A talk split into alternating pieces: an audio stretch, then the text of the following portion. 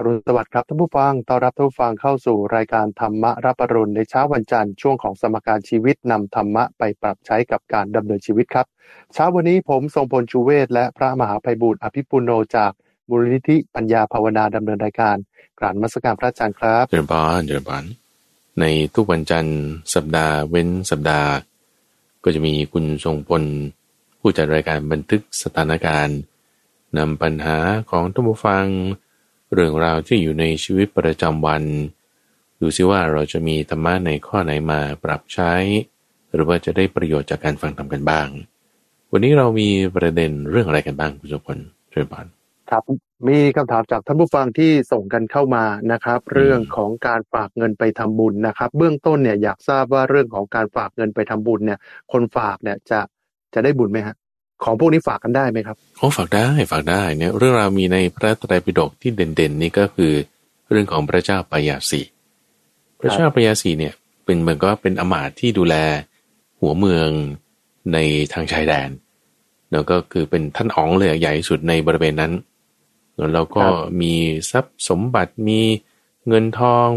มีอาหารอะไรต่างๆ ก็เลยสั่งลูกน้อง แล้วสั่งลูกน้องให้ไปทำบุญแทนตัวเอง แล้วตัวเองเนี่ยไม่ได้จะลงมือทำแต่สั่งลูกน้องไปให้ทำวันนี้เวลานี้ แล้วก็ทำอย่างเป็นเป็นประจำแล้วปรากฏว่า คนที่ถูกสั่งเอ่อพระอาจารย์จำชื่อไม่ได้แล้วน่าจะชื่อครัอุบตระนะถ้าจำไม่ผิดนะเอ่อปรากฏว่าได้เมื่อตายไปแล้วนะ ได้ไปสวรรค์ชั้นที่สูงกว่าพระเจ้าปยาสีโดยซ้ำแต่ทั้งๆที่วันนั้นน่ะก็เป็นเงินของพระเจ้าปยาสีนั่นแหละ เดี๋ยวเป็นอาหารเป็นเครื่องนุ่งห่มอะไรของพระเจ้าปยาสีแล้วตัวเองก็แค่มอบให้เฉยๆครับด้วยการตั้งจิตที่ถูกต้อง เราได้ผลได้อานิสงส์มากกว่าด้วยเพราะฉะนั้นก็เป็นโอกาสนะในการที่ว่าโอ้เราอนุโมทนากับเขาเราได้ทำบุญด้วย ก็ดีทั้งสองฝ่ายทั้งผู้ที่ฝากทั้งผู้ที่ได้รับฝากด้วยเช่นบ้างอืมครับ มีถามเพิ่มเติมว่า พอเขาฝากเงินมาทำบุญเนี่ย มีระบุด้วยนะฮะลงรายละเอียดบอกว่าทุกครั้งที่ทำบุญให้ช่วยนึกถึงไอ้ไข่ให้หน่อยอืมนะฮะเพราะว่าเขาเชื่อว่าเขาทำงานสำเร็จบางอย่างเนี่ยสำเร็จนะฮะเพราะว่าไอ้ไข่เอ่อความเชื่อที่สำเร็จราบรื่นเพราะไอ้ไข่ช่วยเออก็เลยสอบถามกันเข้ามาว่าอ้าวฝากเงินทำบุญแล้วก็ให้ไปนึกถึงไอ้ไข่ให้ด้วยเนี่ยเอ๊ะทำทำแบบนี้ได้ไหมฮะโอเคเอ่อถ้าเราจะเปรียบเทียบอย่างนี้เอ่อเปรียบเทียบระหว่างฝากเงินซื้อของกับฝากครับเงินทำบุญโอ เคไหมเช่นว่าถ้าคุณทรงพลไปเที่ยวต่างประเทศเนาะไปเที่ยวญี่ปุ่นไปเที่ยวอเมริกาเสร็จพอเพื่อนรู้ว่าเอ้ยจอบฝากซื้อของหน่อยดิแล้วก็ครับฝากเงินมาให้ด้วยนะไอ้ครับพวกฝากซื้อของแต่ไม่ฝากเงินนี่ก็ไม่ต้องพูดถึงใช่ไหมเออครับเออแต่ฝากซื้อของแล้วฝากเงินด้วยเนี่ยอุ้ยเราก็ต้องเป็นภาระไปหาซื้อของของเขาใช่ไหมครับแล้วเผลอๆไอ้ของที่เราเอาเข้ามาเนี่ยเกิดโดนภาษีโดยมีเรื่องอะไรอีกอืมตามมาอีกใช่ไหมครับบางทีบางคนก็ โอ้ยขอปฏิเสธเลยจะฝากซื้อของเนี่ย ครับ นี่คือแบบว่าไปเอาของมาเนาะไปเอาของมา แต่ถ้าให้ของนี่ เช่นเราฝากเงินไปทำบุญนี่มันต่างกันไงครับที่ที่พูดประเด็นตรงนี้ก็คือเหมือนกันนะคุณสมบัติว่าเอ่อสมมุติเราฝากเงินไปเพื่อเราต้องการได้อะไรกลับมา ก็ใช่ไหมแต่ว่าการทำบุญคือนี่พูดเจาะจงมาถึงให้ทานนะคือคุณครับสละออกไง คุณสละออก คุณไม่ได้ว่าจะแบบ ต้องการอะไรกลับมาเนี่ยลักษณะจิตใจแบบเนี้ยมันถึงจะถูกต้องครับถึงจะถูกต้องในการที่จะให้ทานเฉพาะเจาะจงเนาะคือไม่ใช่เหมือนกับไปไปบนบานสารกล่าวอะ่ะเอ่อฉันให้ครับเท่านี้แล้วฉันก็ขอสิ่งนี้นะโอ้แล้วถ้าได้สิ่งนี้ฉันยิ่งทำเพิ่มเติมก็ไปอีกเออคือมันมันผิดหลักการโดยหลักการของการให้คือการสละออกอยู่แล้วเลย แล้วจึงค่อยตั้งจิตอธิษฐาน ซึ่งการตั้งจิตอธิษฐานนี่คือตัวเองตั้งเองไม่ต้องให้เขาตั้งให้แล้วกรณีของพระเจ้าปริยาสีเนี่ยก็คือตั้งจิตอธิษฐานไม่ถูกครับลูกน้องตั้งจิตอธิษฐานถูก จึงได้ไปที่ที่สูงกว่าเดี๋ยวพระเจ้าปริยาสีเนี่ยตั้งจิตว่าสักสักแต่ให้ไปให้ไปเดี๋ยวมีของไม่ดีอะไรที่ของเหลือๆให้ให้ให้ แต่ว่าลูกน้องที่ไปทำการให้แทนเนี่ยตั้งจิต อย่างถูกต้องว่า โอเคใครมีสิ่งใดต้องการก็ขอจงมารับสิ่งนี้ไปให้เกิดประโยชน์แก่บุคคลนั้น ตั้งจิตแบบนี้ได้อานิสงส์มากกว่าเพราะฉะนั้นในเคสเนี้ยจึงอยากจะพูดถึงวิธีการที่ว่า ถ้าเราจะตั้งจิตอธิษฐานเราให้เมื่อมอบให้ทานแล้วเนี่ยอย่าไปคิดว่าจะหวังผลอะไรกลับคืนมา โอเคไหมอย่าไปแบบไปอ้อนวอนขอร้องอะ่ะ เพราะว่าถ้าลำพังเพียงการอ้อนวอนขอร้องแล้ว ทุกอย่างจะสำเร็จขึ้นมาได้เนี่ยในโลกนี้จะไม่มีใครเสื่อมจากอะไร นี่คือพุทธพจน์นะ เพราะฉะนั้นเราไม่ต้องอ้อนวอนขอร้องมันไม่จำเป็นก็คือสิ่งใดจะเกิดขึ้นหรือหายไปมันก็เป็นเรื่องตามเหตุตามปัจจัยเนี่ยเป็นเรื่องของเงื่อนไขปัจจัยเรื่องของกรรมเรื่องของอะไรอีกหลาย ๆ อย่าง ทีนี้เมื่อเวลาเราให้ทายไปแล้ว เราไม่หวังสิ่งตอบแทนนี่คือดีที่สุด เราจะได้บุญมากที่สุดนดแล้วเมื่อบุญเกิดตรงนี้เราจะตั้งจิตอธิษฐานได้ว่า คือการตั้งจิตอธิษฐานไม่ใช่การขอนะต้องพูดอย่างนี้ก่อนว่าการตั้งจิตอธิษฐานหมายถึงการตั้งใจมั่นอย่างแรงกล้าในการที่จะทำสิ่งใดสิ่งหนึ่งแต่เพราะฉะนั้นในที่นี้ก็ตั้งจิตอธิษฐาน คือตั้งใจมั่นเนาะเช่นว่าถ้าต้องการให้การค้าขายประสบความสำเร็จ เราก็ตั้งจิตอธิษฐานคือ ตั้งใจมั่นว่าโอเค ฉันจะให้มีสัมมาวาจา ให้มีปิยวาจาทำสิ่งที่จะให้คนรักใคร่ให้คนชอบ ด้วยการที่พูดดีคิดดีทำดี ตั้งใจมั่นในการทำสิ่งนี้ เพื่อเป็นเหตุในการที่จะให้เกิดความสำเร็จอะไรก็ตามที่เราต้องการขึ้นมานั่นคืออธิษฐานสร้างเหตุนั่นเอง อธิษฐานสร้างเหตุ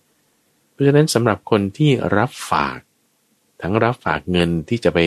ให้ทานในกรณีของไอ้ไข่เนี่ยนะ แล้วก็ให้เขาให้ตั้งจิตอธิษฐานด้วยเนี่ย เป็นโอกาสอันดีเลยที่เราจะให้ปัญญาเขาเมื่อฟังตอนนี้แล้วให้ปัญญาเขาอย่างนี้เลย ว่าสองสองประเด็นที่สำคัญก็คือมีสามประเด็นที่สำคัญ คือหนึ่งไม่ใช่ว่าอ้อนวอนขอร้อง แต่ให้ตั้งจิตอธิษฐานตัวนี้คือข้อที่หนึ่ง ข้อที่สองการตั้งจิตอธิษฐานนั้นตนเองทำได้เองเลย ไม่จำเป็นต้องให้ฉันทำและสามฉันจะเป็นกัลยาณมิตรของเธอในการที่จะเอาไปมอบให้ ฉันก็ได้บุญด้วยแล้วก็ให้ครั้งต่อๆไปบอกได้ยินดีจะช่วย นี่สามอย่างนี้บอกเขาได้เลย แล้วก็ทั้งตัวเองก็ได้ด้วยทั้งเพื่อนก็ได้ด้วยได้ทั้งบุญที่เกิดจากการให้ทานด้วย ได้ทั้งบุญที่เกิดจากการปรับทิฏฐิให้ถูกต้องด้วย เราได้สองต่อสองคนเลยจุลพันครับ อืมครับ อีกคำถามหนึ่งฮะ ถามว่าเวลาคนทำสิ่งไม่ดีกับเราพอเหตุการณ์ผ่านไปแล้ว ผ่านไปแล้วนะฮะคนที่ทำไม่ดีกับเราเนี่ย เราก็มักจะย้อนคิดถึงไปบ่อยพอย้อนกลับไปปุ๊บก็รู้สึกว่าจิตใจขุ่นมัว อารมณ์ไม่ดี เจ็บแล้วเจ็บอีกนะฮะทั้งที่มีการกระทำอันเดียวเท่านั้นนะฮะส่วนเวลามีใครทำสิ่งดีๆกับเราเนี่ยนะไม่ค่อยคิดถึงหรอกครับ เออจะนึกถึงแต่สิ่งที่ไม่ดี พอนึกถึงแต่สิ่งที่ไม่ดี มันก็นึกถึงถึงความเอ่อเจ็บปวดเดือดร้อนลำคาญ แล้วก็อารมณ์ขุ่นมัว แต่สิ่งดีๆ ไม่ค่อยคิด อันนี้อันนี้อยากจะทราบว่ามีธรรมะ หรือคำแนะนำอะไรที่จะช่วยจัดการความเคยชินตรงนี้ครับอาจารย์ครับ อันนี้เป็นลักษณะความเคยชินท่านผู้ถามเลยใช้คำนี้ได้ถูกต้องเลย ความเคยชินของใครของจิตของเราหรือว่าจิตของเราทำไมมันเคยชิน มี pattern นะความเคยชินเนี่ยแปลว่า pattern pattern ในชีวิตของคุณมันเป็นอย่างนี้แต่จะนึกถึงแต่เรื่องที่มันไม่ดีที่เคยผ่านมาแล้ว แล้วก็เจ็บแล้วเจ็บอีกเช่น คนนี้เขาเคยด่าฉันว่าจุดๆฉันก็เลยมาคิดถึงคำนี้อยู่เรื่อยก็จี๊ดปรี๊ดอยู่เรื่อย อย่างนี้คือ pattern ในชีวิตของเขาจะเป็นความเคยชิน ภาษาธรรมะเขาใช้คำว่าอนุสัย เป็นอนุสัยคือความเคยชินของจิต นี่มันจะทำให้เกิดมิจฉาสังกัปปะ คือความดำริไม่ชอบ ก็จะมีอารมณ์ที่เกิดจากเรื่องราวนั้นเสมอในเหตุการณ์เรื่องราวอะไรก็ตามที่เราคิด แล้วเราคิดตรีตรึกไปในทางไหน จิตเราจะน้อมไปในทางนั้น จิตเราน้อมไปทางไหน สิ่งนั้นจะมีพลังมีกำลังขึ้นมาในที่นี้จะมีอารมณ์ที่ติดมากับความคิดนั้นอยู่เสมอ เอากรณีของเช่นว่าถ้าคนนี้เขาด่าเราเนาะด้วยคำนี้แหมฟังตอนนั้นมันจี๊ดมากเลยนะเออครับด่าเราด้วยคำนี้ในสถานการณ์อย่างนั้น ก็ท่านผู้ฟังลองไปจินตนาการเอาเองแล้วกันนะมันมันพูดออกอากาศไม่ได้เนาะครับในสถานการณ์เช่นขับรถหรือว่ากำลังกินอาหารหรือว่าอะไรก็แล้วแต่อะเนาะทีนี้พอเกิดเหตุการณ์นั้น อารมณ์ที่ติดมากับจุดนั้นด้วยเนี่ยคืออะไร คือความขัดเคือง ไม่พอใจถูกไหมขัดเคืองไม่พอใจก็เรียกว่าปฏิฆะแล้วพอมีปฏิฆะอย่างนี้ปุ๊บแล้วมันดันไปตรงกันกับแพทเทิร์นในชีวิตของเราที่มีมาก่อนแล้ว ในที่นี้คือความเคยชินซึ่งเราก็เคยถูกคนอื่นด่ามาแบบนี้แล้วก็จี๊ดพอมันไปถูกโดนกันปุ๊บมันยิ่งกรีดลงรอยเดียวกัน ยิ่งซ้ำลงไปอีกแต่ท่านเปรียบเหมือนกับว่าเรากรีดรอยลงบนหิน ถ้าก้อนหินนั้นมันไม่ได้มีรอยอะไรอยู่แล้วใช่ไหมการกรีดครั้งแรก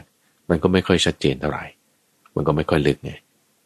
แต่ว่าถ้าไอเราไปกรีดตรงที่มันมีรอยอยู่แล้ว มันยิ่งง่ายเลย เพราะรอยเขาทำแพทเทิร์นไว้แล้วใช่ไหมการกรีดลงไปการกรีดลงไปยิ่งลึกยิ่งลึกลงไปได้ง่าย เพราะมันมีร่องมีแนวอยู่แล้วนั่นก็คือเหมือนกับว่า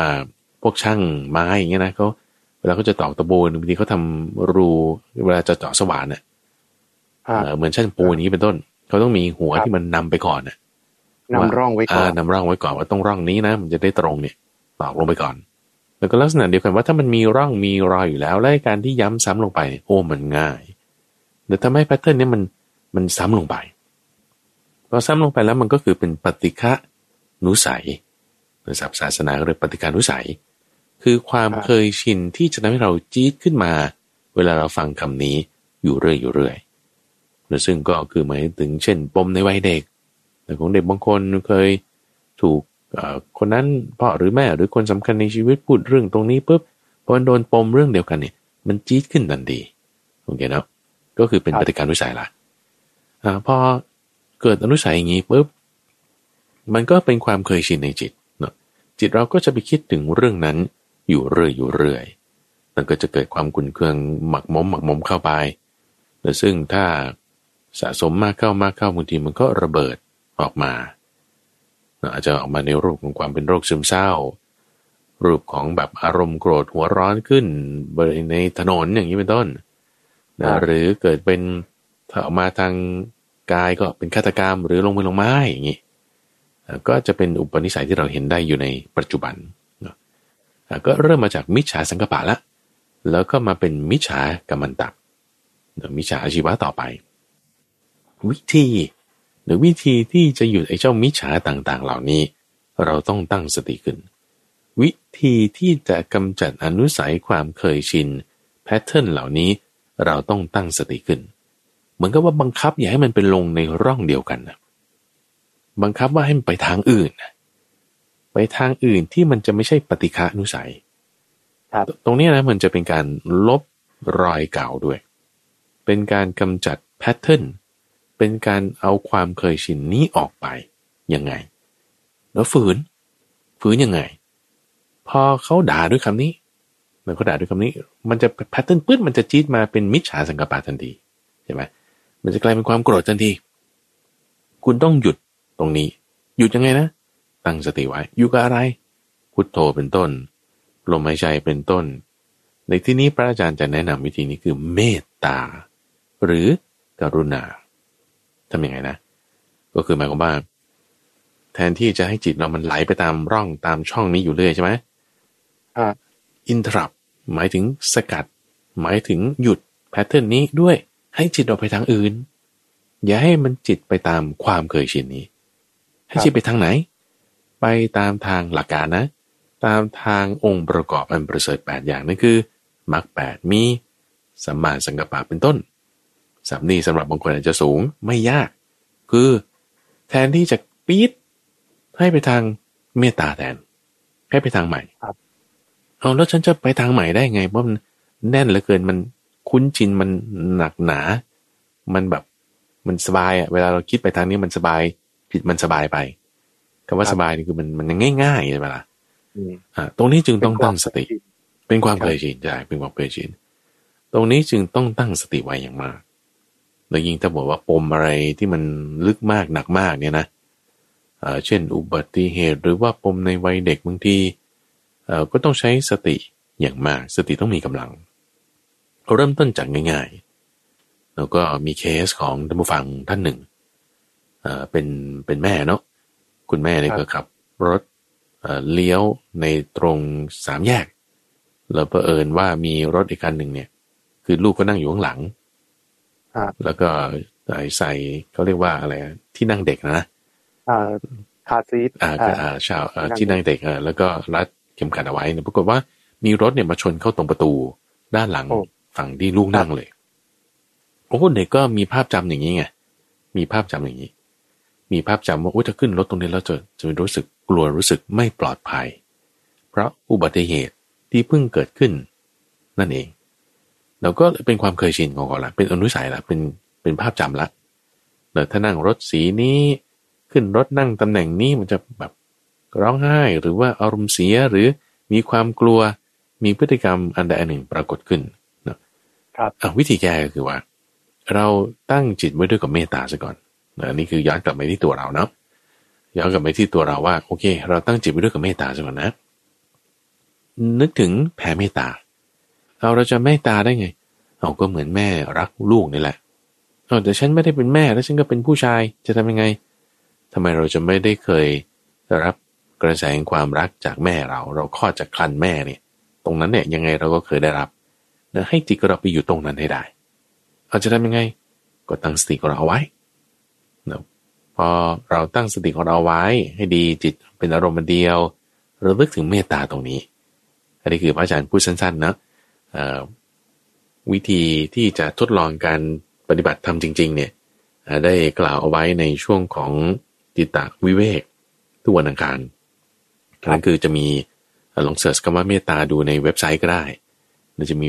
ขั้นตอนที่พระอาจารย์พูดละเอียดในการตั้งจิตไว้ด้วยกับเมตตา อะทีนี้เราจะเอาเรื่องเมตตาเนี่ยมาใช้จริงๆนะในเคสนี้คือ เราตั้งจิตไว้ด้วยกับเมตตาก่อน เสร็จแล้ว เอาเหตุการณ์นั้นขึ้นมาครับเออเอาเหตุการณ์นั้นขึ้นมานะคือปกติ ถ้าเรานึกถึงเหตุการณ์นี้ปุ๊บอารมณ์มันจะแปรปรวนไปทันทีเราไปตามร่องรอยความเคยชิน ที่เราเคยมีมานะตอนนี้เอาใหม่เอาใหม่เราตั้งจิตไว้ด้วยกับเมตตาซะก่อน แล้วเอาเหตุการณ์นั้นขึ้นมาโอเคไหมแผ่เมตตาที่เรามีเนี่ยไปยังสรรพสัตว์ทั้งหลาย ผ่านเหตุการณ์นี้ ผ่านเหตุการณ์นี้ หมายความว่าเราเรามีจิตเมตตาแผ่ไปสรรพสัตว์ทั้งหลายก่อนนะ แล้วก็เอาเหตุการณ์นี้ขึ้นมา แผ่เมตตาไปยังสรรพสัตว์ทั้งหลายผ่านเหตุการณ์นี้เมื่อผ่านเหตุการณ์นี้ไออารมณ์ที่อยู่ในเหตุการณ์นั้นเนี่ยมันจะเบาบางลงด้วยอะไร พลังเมตตาที่เรามี มันจะไกลออกไปด้วยอะไร ด้วยการที่เรายืนอยู่ตรงจุดที่เรามีเมตตานี้ แล้วแผ่ใส่เหตุการณ์นั้น ผ่านไปยังสรรพสัตว์ทั้งหลายเดี๋ยวมันจะเหมือนอยู่ไกลกันไออารมณ์ความรู้สึกที่มันจะให้เกิดความเคยชินแบบเก่าจะลดลง ความเคยชินแบบเก่าจะถูกถอนขึ้น หมายถึงอนุสัยมันจะถูกถอนออก ด้วยการที่เราตั้งอยู่ในมรรคคือสัมมาสังกัปปะ คือเมตตาในที่นี้ แต่ทีนี้ทำครั้งแรกสองครั้งแรกบางทีมันมันยังไม่ไม่เต็มที่ แล้วก็เพราะอนุสัยมันลึกมันแน่นหรือมันถอนยาก ก็ต้องทำสามครั้งสี่ครั้งบางคนทำเป็นสิบสิบครั้ง ให้เกิดความเคยชินแบบใหม่ไงเพราะฉะนั้นพอเราทำเป็นสิบครั้งยี่สิบครั้งเราตั้งจิตไว้ด้วยกับเมตตาแผ่ใส่เหตุการณ์นี้ไปยังสรรพสัตว์ทั้งหลาย ทำซ้ำอีกทำซ้ำอีกเนี่ย พอคำพูดนี้มาเหตุการณ์นี้มาหรือบุคคลนี้มาปุ๊บไออารมณ์ที่จะไปตามแพทเทิร์นเดิมๆจะลดลง จะลดลง จะเหลือแต่ความเมตตาเข้ามาแทนโอเคไหมตัวอย่างเนี่ยเราเห็นได้เลย เช่น เหตุการณ์บางอย่าง อย่างเช่นอะไรเนี่ยเอาเช่นเลิกกับแฟนเก่าอย่างนี้เป็นต้นอ่าครับอ่าอ่าแฟนเก่าแฟนคนแรกอย่างเงี้ย puppy love อย่างเงี้ยนะโอ้แต่พอเลิกกันโอ้อกหักอกหักจี๊ดจี๊ดเออพอผ่านมาสิบปียี่สิบปี เออไปนึกถึงเหตุการณ์นั้นอีกเออมันเฉยเฉยๆนะเออมันเฉยเฉยๆอันนี้สำหรับบางคนที่เฉยเฉยๆนะสำหรับบางคนที่อาจจะแบบว่าเออมีฝังใจกับรักครั้งแรกก็อาจจะมีเนาะแต่แต่อยากจะให้หาเหตุการณ์อื่น ๆใดๆแล้วที่เอ่อเราเราผ่านมาได้แล้วก็ไม่ได้รู้สึกจะต้องเจ็บช้ำมาก อาจจะเป็นล้มเวลาขี่จักรยานครั้งแรกก็ได้อะสมมติ โอ้หกล้มจนเลือดออกเนี่ยสำหรับเด็กบางคนเนี่ยมันโอ้ร้องไห้เลยนะ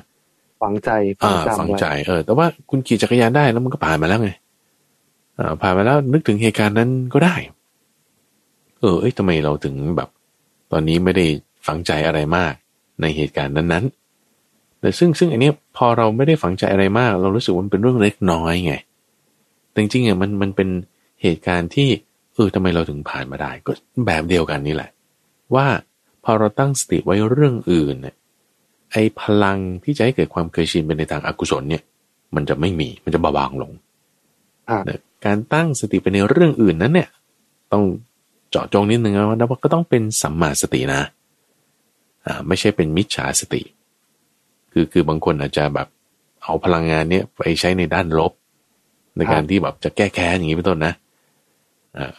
สมมุติว่าคนนี้ด่าเราใช่ไหมโอเค ฉัน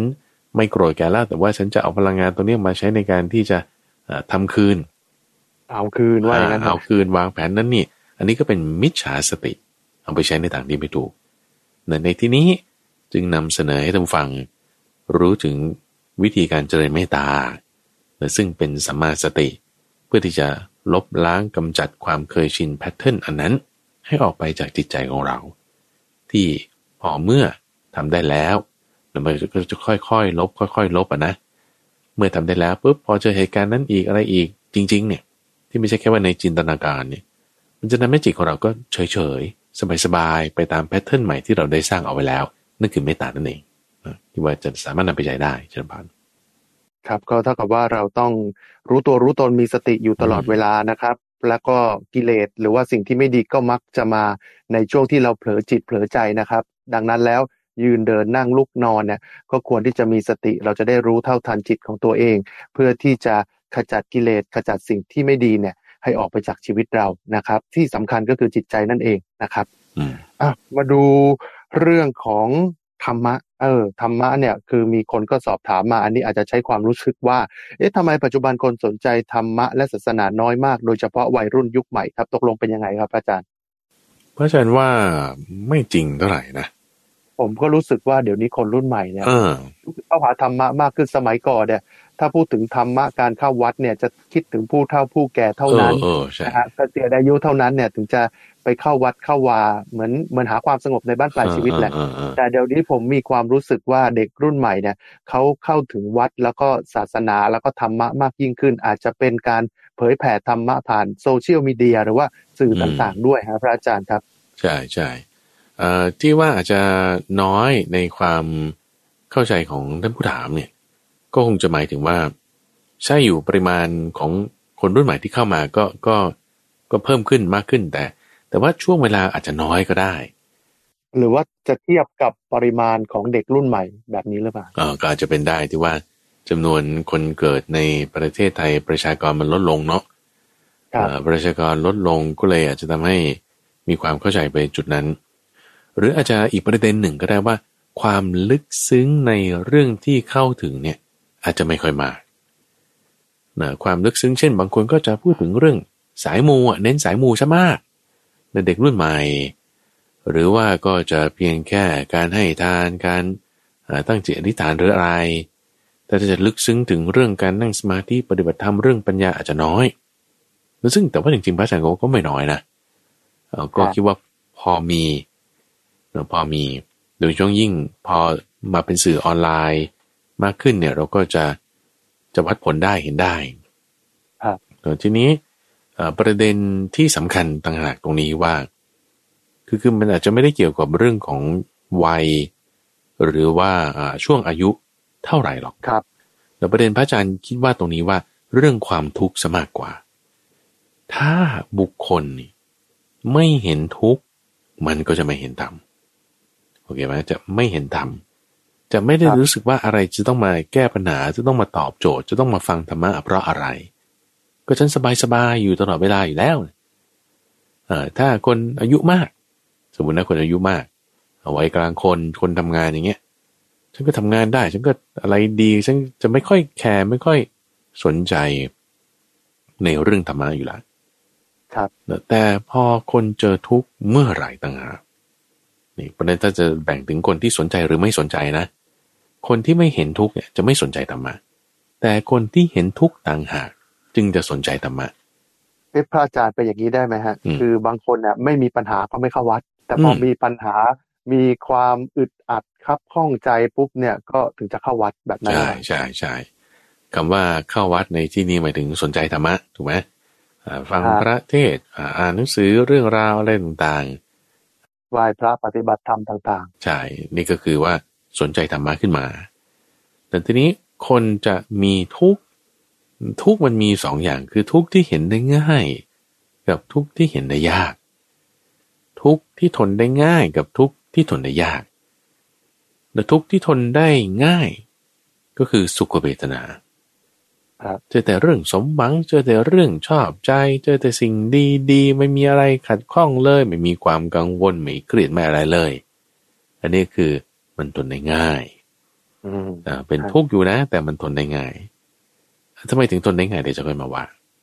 ส่วนทุกข์ที่ทนได้ยากหน่อย ก็ผิดหวังเสียใจ ถูกดา่าเงินไม่พอใช้ มีทุกขเวทนาพวกนี้ทั้งหมด เป็นทุกข์ที่ทนได้ยากเนื้อทนเนี่ยทั้งหมดเนี่ยเป็นทุกข์เหมือนกันหมด เพราะอะไร เพราะว่ามันไม่เที่ยง มันเปลี่ยนแปลงตามเงื่อนไขปัจจัยแต่เพียงแต่ว่าเราเห็นได้ง่ายหรือเห็นได้ยากเท่านั้นเองไอ้ที่ถ้าเห็นได้ ง่ายนั่นก็จะหาธรรมะหาโซลูชันหาทางแก้ ยังไงยังไงยังไงเดี๋ยวจะพยายามแก้ปัญหานี้ให้ได้อย่างรวดเร็ว เพราะว่ามันชัดมันหนักมันมาก ในขณะที่ว่าทุกที่เห็นได้ง่ายๆบางทีก็แบบเออละเหยประมาทมัวเมาไม่ก่อยแค่ไม่สนใจครับอ่าก็เป็นกันทุกวัยอาจจะพูดได้ไหมว่าถ้า ในสมัยนี้คือเด็กยุคใหม่เนี่ยมีทุกข์มากกว่าเด็กยุคก่อนอ่าเช่นว่าช่วงสิบปีถึงสามสิบปีนยนะคนที่อายุสิบปีถึงยี่สิบห้าปีเนี่ยในพศเนี้ยเทียบกับคนที่อยู่ในสักเมื่อยี่สิบปีที่แล้วอะช่วงอายุเดียวกันสิบปีถึงยี่สิบสามสิบปีเนี่ยเขามีทุกข์แต่คนยุคก่อนเนี่ยมีทุกข์น้อยกว่า เด็กยุคก่อนมีทุกข์น้อยกว่าเด็กยุคปัจจุบัน เป็นไปได้ไหมครับเออ ที่ว่าเป็นพไปอได้ครับอ่าเป็นไปได้นะคิดว่าพอเด็กยุคปัจจุบัน มีทุกข์อยู่มาก ก็จึงเข้าวัดศึกษาธรรมะ สนใจธรรมะมากขึ้น ในบางช่วงบางเวลา มีทุกข์น้อยก็เลยอาจจะไม่สนใจธรรมะไม่เข้าวัด ไม่ค่อยศึกษาธรรมะเป็นต้น แล้วก็จะแล้วแต่ช่วงอายุ แล้วแต่ช่วงสมัย แต่ทั้งหมดนั้นมันจะต้องขึ้นอยู่กับปริมาณของความทุกข์ หรือปัญหาที่คุณเห็นได้ง่ายหรือเห็นได้ยาก จึงจะมาหาทางออกคือธรรมะเพราะว่าผลของความทุกข์นั้นไม่ว่าจะเห็นได้ชัดหรือเห็นได้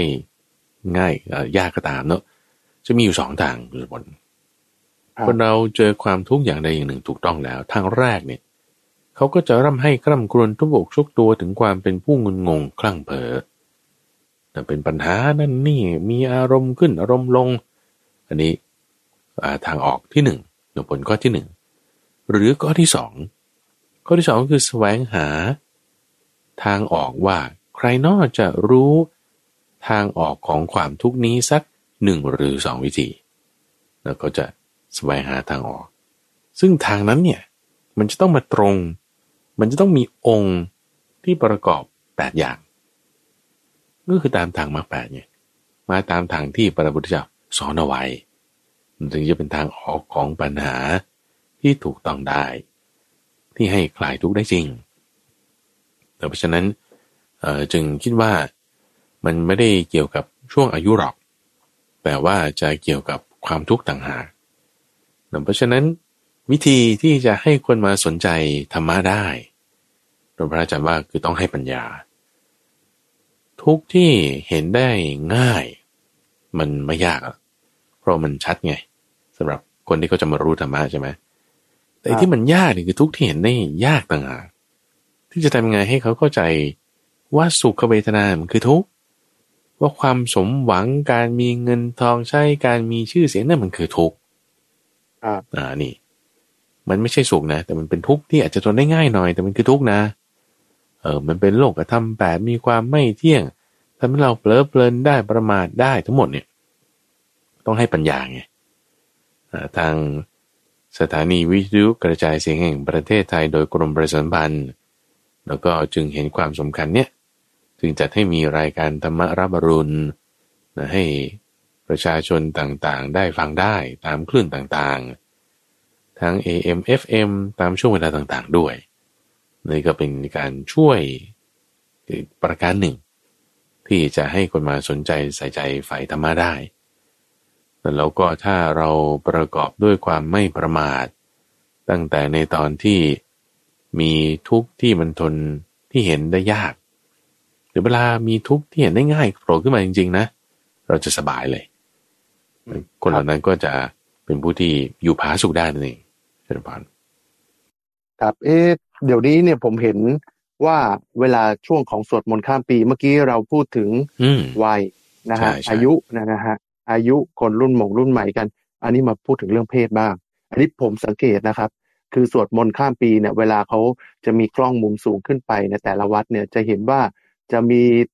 พุทธศาสนิกชนที่เป็นผู้หญิงเนี่ยมากกว่าผู้ชาย อืมอืมอันนี้อันนี้ความรู้สึกนะครับ แล้วก็ภาพที่เห็นแล้วก็หรือบางทีรายการธรรมรับปรุณที่เราไปมีการพบผู้ฟัง เออ ผมก็สังเกต เอ๊ะทำไมผู้หญิงเยอะกว่าผู้ชายวันดีถ่ายรูปกันปุ๊บโอ้โหสี่สิบคนเนี่ยผู้หญิงปลาเข้าไปสามสิบสามสิบกว่าคนแล้วฮะผู้ชายอยู่สี่คน เออ อันนี้จริงไหมรู้สึกว่าทำไมมีเอ่อผู้ศาสนิกชนเนี่ย เอ่อที่เป็นอุบาสิกามากกว่าอุบาสกมากกว่าผู้ชาย อืม นั่นแหละสิเนาะอาจารย์รู้สึกไหมเท่าเท่าที่สังเกตดูก็ก็เป็นอย่างนั้นเหมือนกันเนาะว่ามีอุบาสิกา หมายถึงผู้หญิงเนาะมากกว่าอุบาสกคือผู้ชาย ไม่ว่าจะจัดอีเวนต์ฟังธรรมจัดปฏิบัติธรรมหรือว่าเวลาไปวัดวาเนี่ยคนที่จัดแจงเรื่องนั้นเรื่องนี้ ก็จะเป็นผู้ชายส่วนน้อย จะเป็นผู้หญิงซะส่วนมาก ครับ แม้แต่พระสงฆ์เองก็คือถ้าเอาจำนวนพระสงฆ์ไปบวกด้วยนะ ก็ก็จะถือว่าน้อยกว่าผู้หญิงอยู่ดี เออซึ่งพระพุทธเจ้าเองก็ ก็ก็ได้เตือนเรื่องนี้ไว้เหมือนกันเนื่องตั้งแต่ตอนที่ท่านพระนนท์ขอให้มีการบวชภิกษุณีเนื่อว่าในยุคนี้คือผู้หญิงเนี่ยจะมาก ที่จะมาสนใจธรรมะ แล้วถ้ามีผู้หญิงมาก แล้วผู้ชายน้อยเนี่ยก็จะเปรียบเทียบกับเรือนหรือตระกูลที่ถ้ามีผู้หญิงมากผู้ชายน้อย มันก็จะมีปัญหาอื่นๆตามมา เช่น อาจจะถูกรุกรานได้ง่าย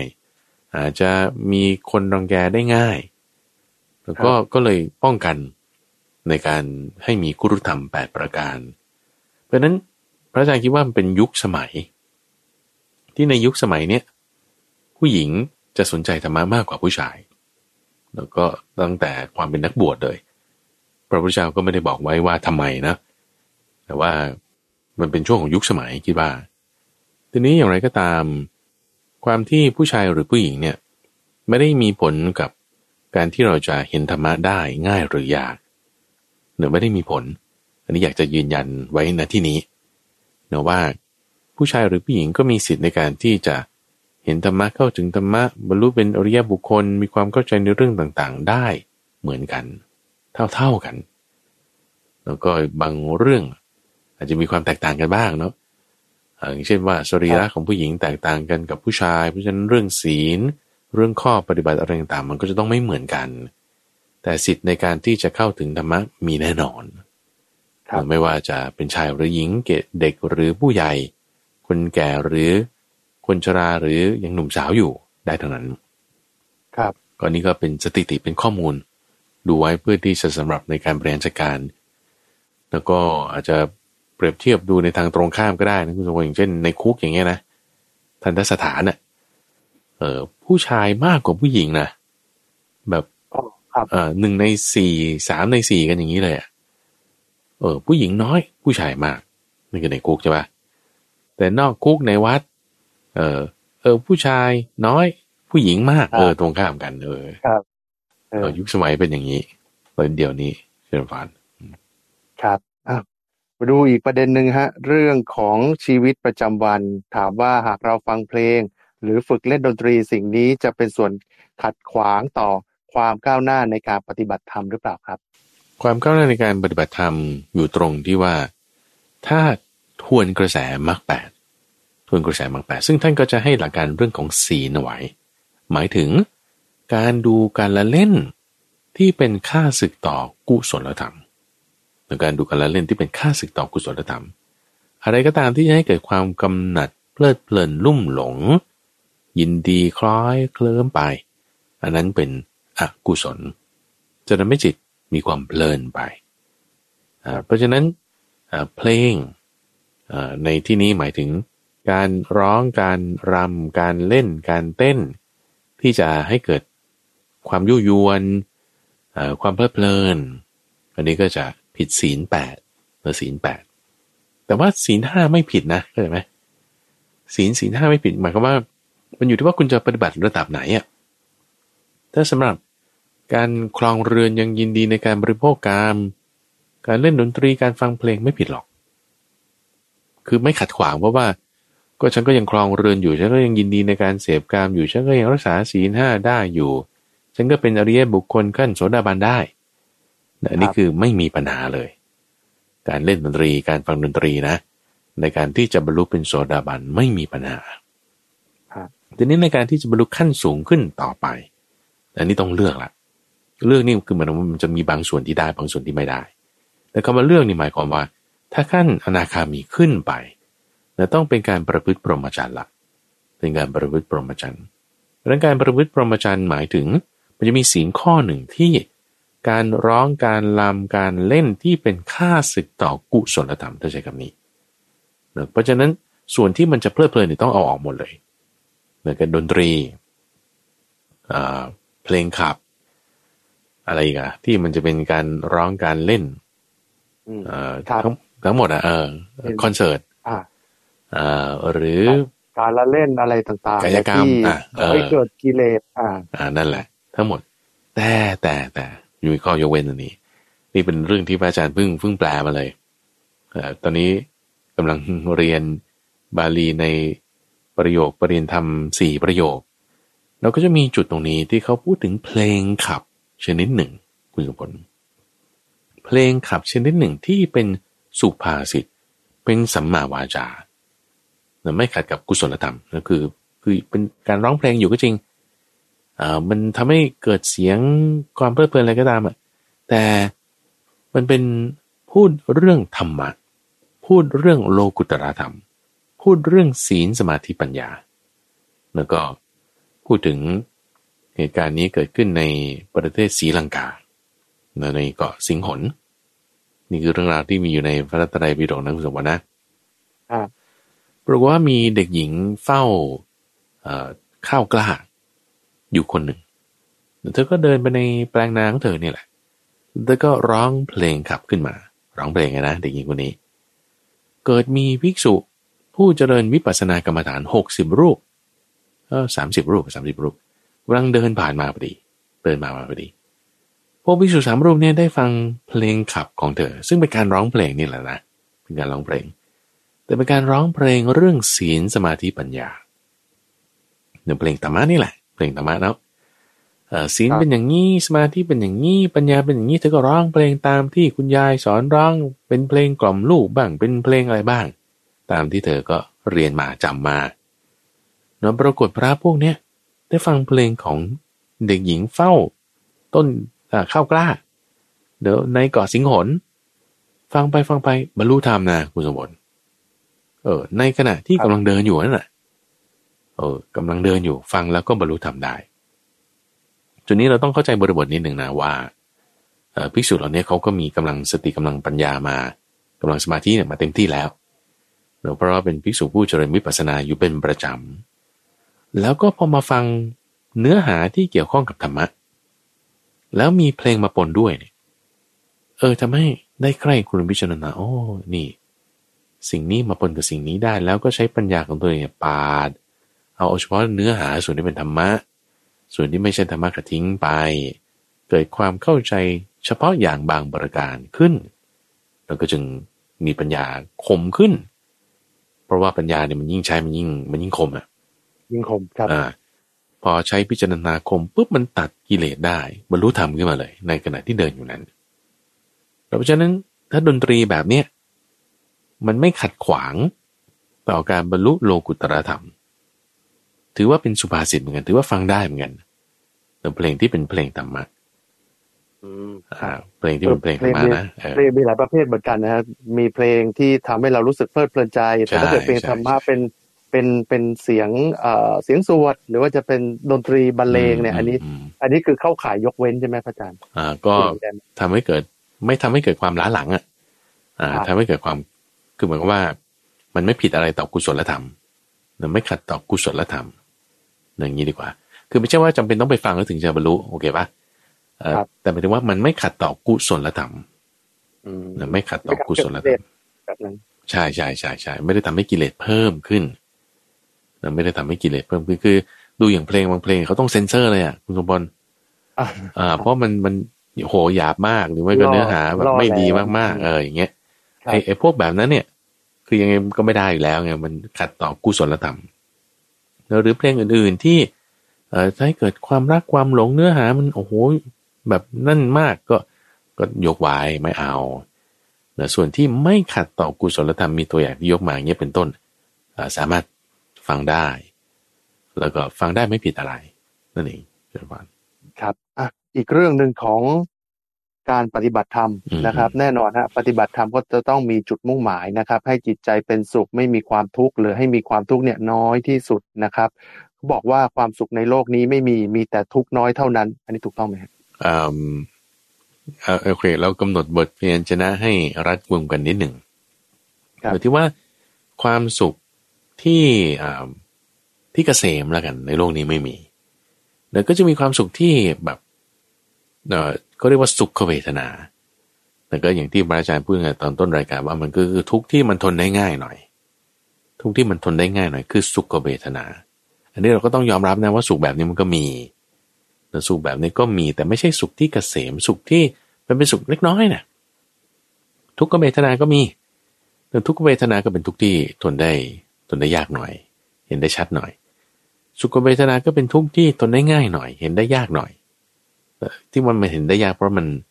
มันไม่ค่อยชัด มันเป็นปรากฏอยู่ในรูปของความสุข แต่ว่าทั้งหมดเนี่ยมันคือทุกข์เพราะฉะนั้นที่เข้าใจว่าในโลกเนี้ยมีแต่กองทุกข์อะ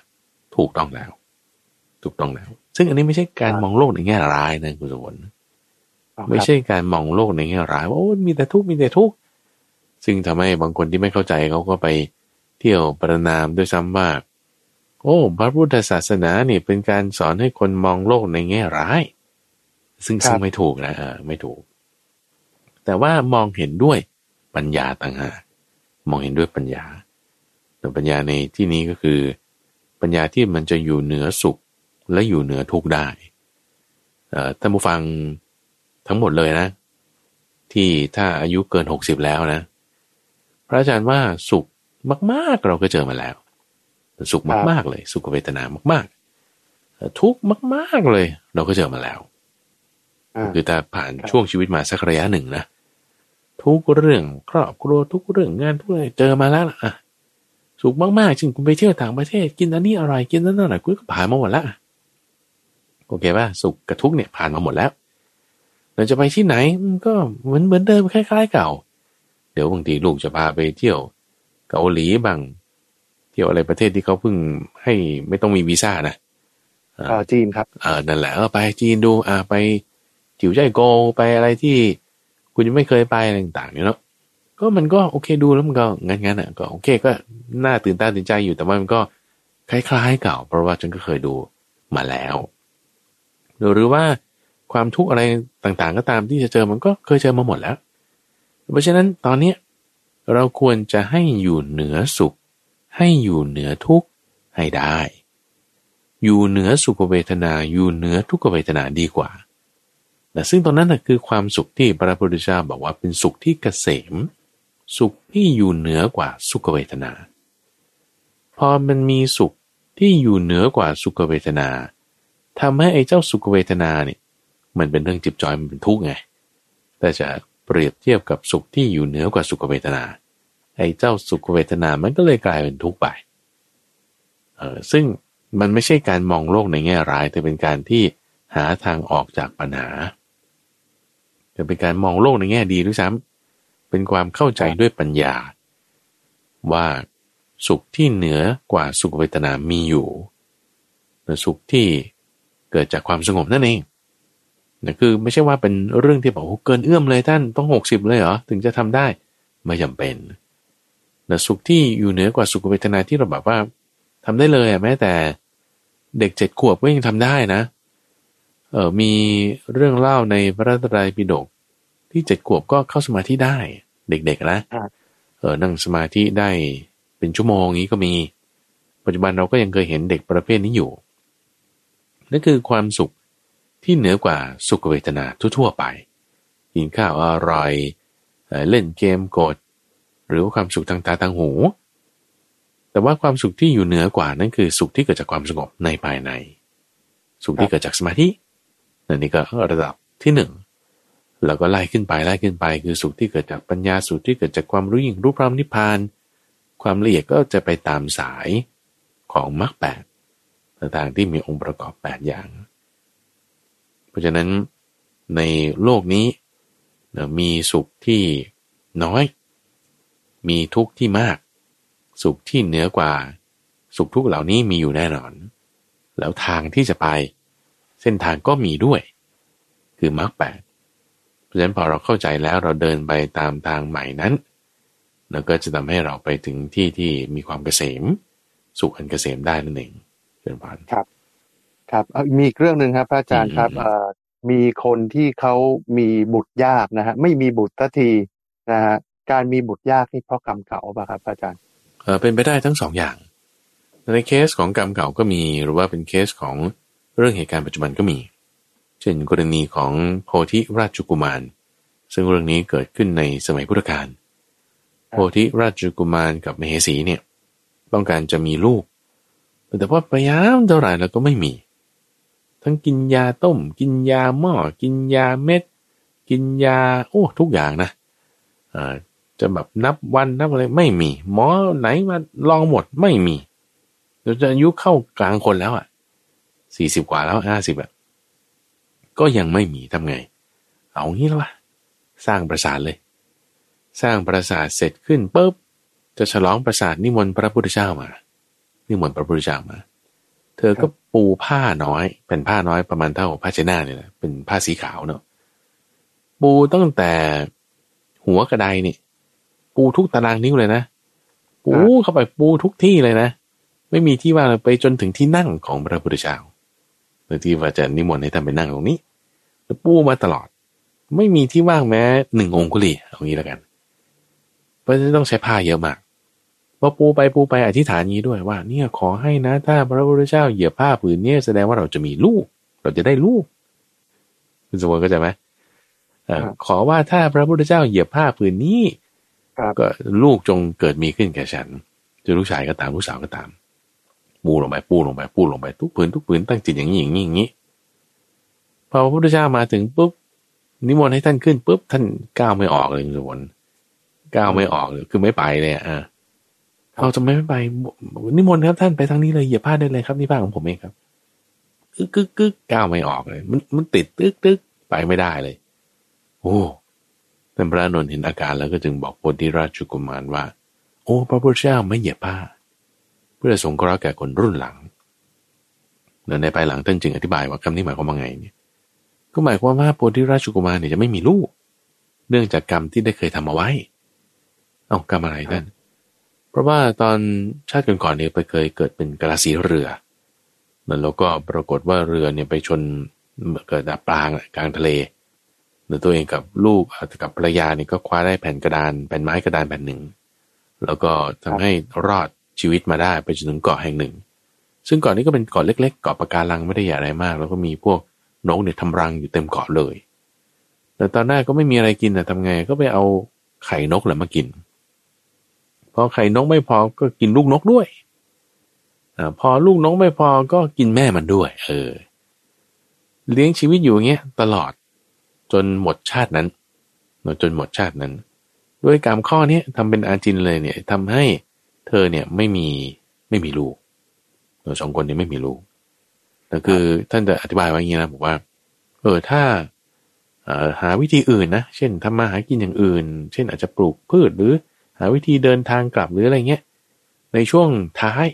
หรือใครสักคนใดคนหนึ่งพยายามสักอย่างใดอย่างหนึ่ง ในช่วงบั้นปลายคือเกินหกสิบเออบางทีจะอาศัยคนนั้นเกิดลูกได้ หรือในช่วงยามกลางมัชิมะอ่าอายุในช่วงยามกลางคือช่วงสามสิบถึงหกสิบหรือในช่วงเบื้องต้นคือช่วงก่อนสามสิบแล้วก็สมมุติว่าเราอายุเก้าสิบปี ช่วงหนึ่งถึงสามสิบก็ชื่อว่ามัชิมา ปฐมวัยสามสิบถึงหกสิบก็มัชิมวัยหกสิบไปแล้วก็ปัจจิมวัยหรือไม่วัยใดวัยหนึ่งที่จะหาทางออกด้วยใครสักคนใดคนหนึ่ง ก็จะอาศัยคนนั้นในวัยนั้นในชาตินี้ได้ลูกขึ้นมาได้ แต่เพราะว่าทำไม่ดีไว้ก็เลยไม่ได้ นี่คือเพราะเรื่องกรรมเก่าก็มีทำให้ไม่ได้ลูก หรืออันที่สองก็เพราะว่าเหตุการณ์ในปัจจุบัน เช่น เรื่องอาหารเรื่องยาเรื่องสุขภาพมันมันเป็นไปได้ แต่ที่ทุกวันนี้สารพิษอะไรต่างๆ มันมีมากทำให้บางทีเราก็ไม่เกิดลูกก็มีมันเป็นไปได้ มันไม่ได้ว่าทุกอย่างเป็นกรรมเก่าอย่างเดียวเราความเข้าใจอย่างเนี้ยเป็นมิจฉาทิฏฐิ ซึ่งถ้าเข้าใจอย่างนี้แล้วเราจะแก้ไขอะไรไม่ได้เลยแล้วเราก็จะทำให้มีแนวโน้มไม่ได้สร้างกุศลธรรมใหม่ อย่าไปคิดอย่างนั้น อาจจะเป็นเกิดจากปัจจุบันก็ได้ เกิดจาก เหตุแห่งดินฟ้าอากาศก็ได้ เกิดจากการเตรียมตัวไม่สม่ำเสมอก็ได้เป็นได้หมดเพราะฉะนั้นด้วยทิฏฐิที่ว่าเออมันก็เป็นไปได้นะ เราก็ทำกรรมดีกันแล้วกัน เราสร้างกรรมดีทำความดีไปก็จะทำให้แบบอย่างน้อยก็สบายใจอะไม่ได้ว่าทุกอย่างเป็นใบกรรมเก่า แล้วก็พอทำความดีไปเรื่อยๆจะมีลูกหรือไม่มีลูก อันนี้ไม่ใช่ประเด็นหลักก็มีความสุขได้หมด แล้วคือถ้าเราคิดว่าจะมีลูกแล้วจึงจะมีความสุข แล้วถามว่าคนที่เขามีลูกแล้วมีความทุกข์มีไหม มีฮะโอ้ใช่ปะบานเลย เยอะด้วย เออ คนที่มีลูกเขามีความสุขก็มี ก็มีก็มีก็มีก็มีเยอะเหมือนกันเพราะนั้นความสุขหรือทุกข์มันไม่ได้เกี่ยวข้องกับว่า ต้องมีลูกหรือไม่มีลูกไงเออ แต่มันเกี่ยวข้องกับว่าคุณมีมรรคแปดไหมถ้าคุณไม่มีมรรคแปดอะ ดูครอบครัวที่เขามีลูกเยอะดิมีปัญหาไหมโอ้โห ฟ้องร้องกันใช่ไหมล่ะถ้ามีมรรคแปดจะมีลูกไม่มีลูกนี่มีความสุขแน่นอน